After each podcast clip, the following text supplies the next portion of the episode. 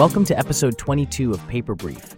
Today, I have the pleasure of chatting with Cleo, a whiz at untangling the complexities of machine learning and technology.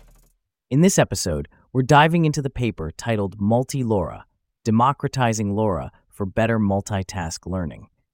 Cleo, could you kick us off by telling us what's special about Multi LoRA? Absolutely, Charlie.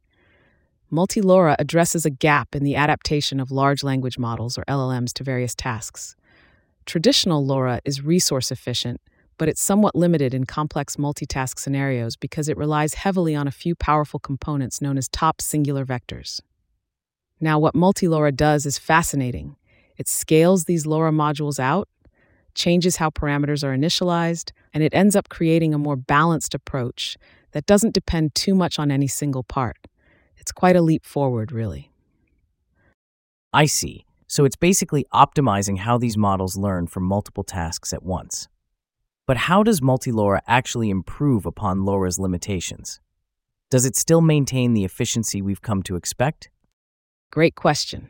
We know adaptability is key, especially with fewer parameters.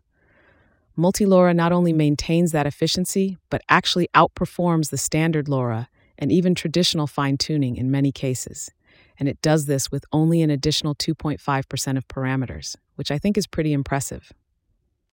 Outperforming with such a small increase in parameters is definitely impressive. Can you share how the researchers tested multi-LoRA's effectiveness? Sure.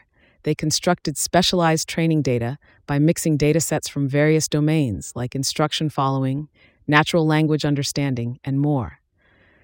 This was key because it represents a real world scenario where tasks are quite diverse, both semantically and syntactically. The results across multiple benchmarks were clear. Multi LoRA consistently topped its predecessors. That's truly intriguing. You mentioned earlier about democratizing unitary transforms. Can you break that down for our audience? Of course. By democratizing, we refer to making the learning process more balanced across different parts of the model.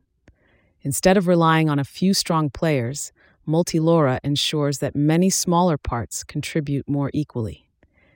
This approach is actually closer to what happens with full parameter fine tuning and is why Multi LoRA achieves better adaptation for multitask scenarios.